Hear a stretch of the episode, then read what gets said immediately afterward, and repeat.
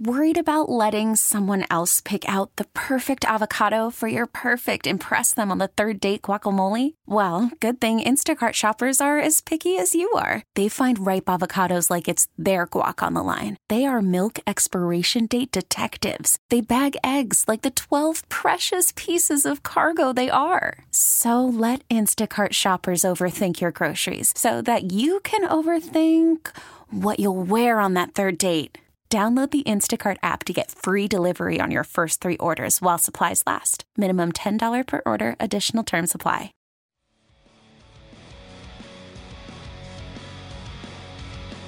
I mean, obviously, we haven't put pads on yet. That's going to, you know, up the physicality, but uh, the mental side of things is probably the biggest focus right now. Just knowing, you know, the whole playbook and, uh, you know, the adjustments and changes we make and just you know, Josh is very crafty out there, so any changes he makes, you know, post snap, uh, you know, being ready for it.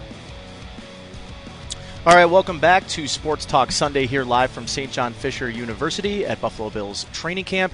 And joining me live is NBC Sports Peter King.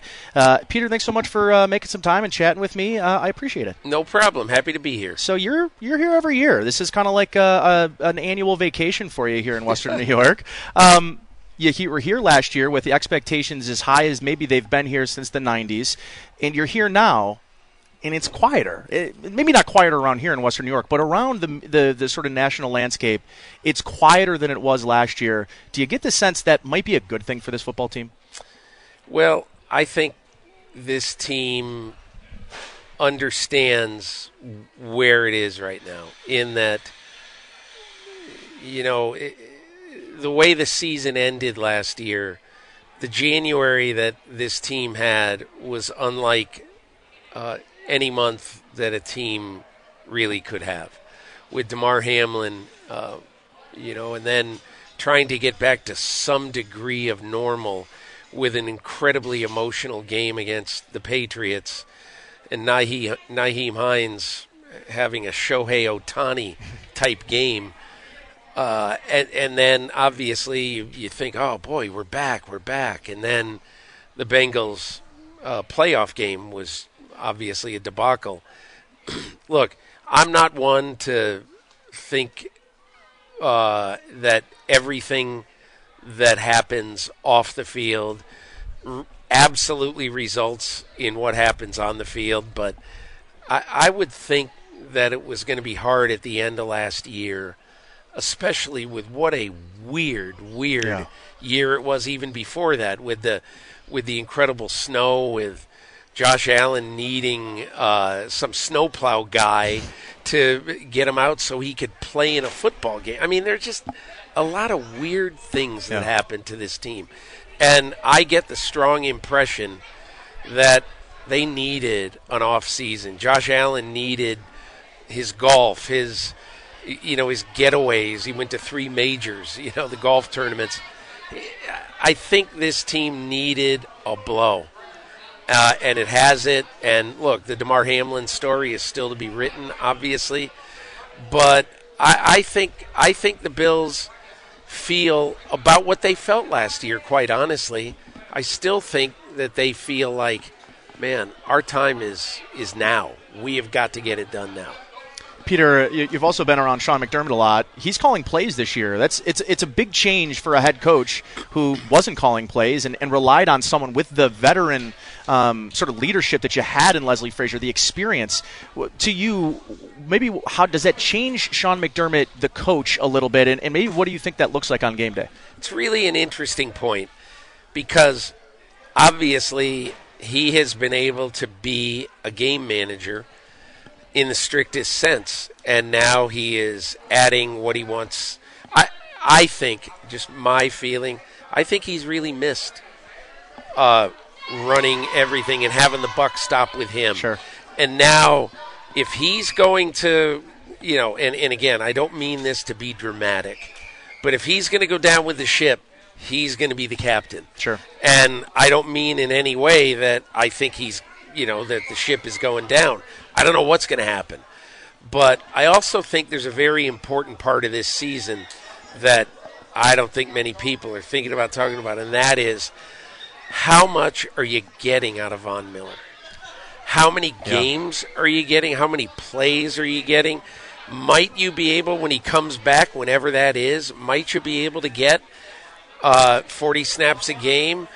Will Sean McDermott have him the way I thought they were going to do more of last year? Will they have him on more of a pitch count? Because, listen, they didn't get Von Miller to play on October 8th. They got him to play on February 8th. Yeah. So, and I don't mean they didn't get him to play. I mean, you got to play all the games, but I just think they're going to really be cautious with Von Miller whenever he does come back. Peter, one more for you, and then uh, I know you got some work to do here, so I appreciate your time. Peter King here, joining me live from Buffalo Bills training camp. The infusion of Dalton Kincaid in this offense, I think, is fascinating in that the NFL has been moving further and further away from 12 personnel from two Yeah. tight ends to more receivers on the field, four and five wide. And we, I think I was talking with Matt Barkley a little, while, a little while ago about how the terminology and the offenses look more and more like the Pac-12 offenses of you know the the middle 2000s and late 2000s, where now the terminology is very similar. There isn't Yeah. there's a bridge in that gap now.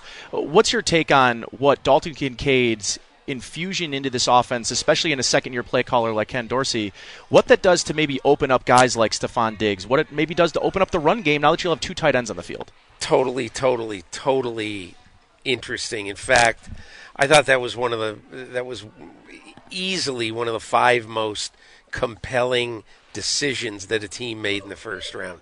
And I'll tell you why. What happened last year to Josh Allen? For the first time in his career, he was careless, bad, whatever you'd want to call it, in the red zone. He led all NFL quarterbacks with six red zone interceptions. He's not a turnover guy downfield. He was last year. So now I think everybody said, geez, they must be down on Dawson Knox for whatever reason. They're not down on Dawson Knox.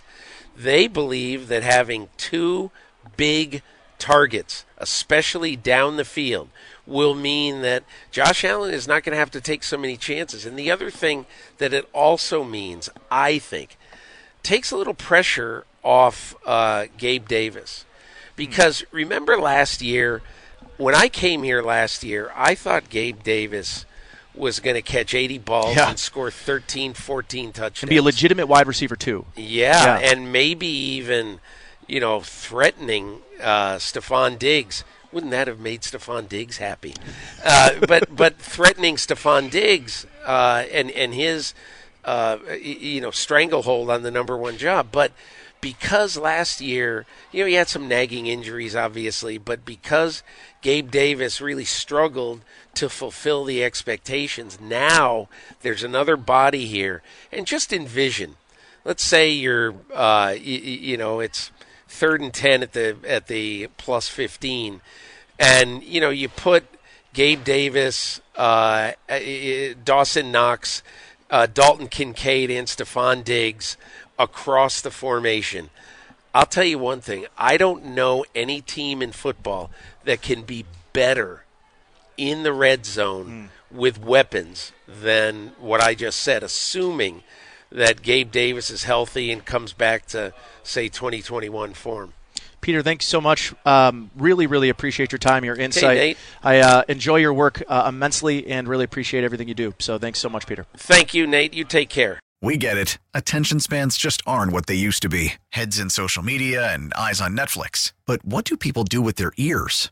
Well, for one, they're listening to audio. Americans spend 4.4 hours with audio every day. Oh, and you want the proof? Well, you just sat through this ad that's now approaching 30 seconds. What could you say to a potential customer in 30 seconds? Let Audacy put together a media plan tailor made for your unique marketing needs. Advertise with Audacy. Visit ads.audacy.com.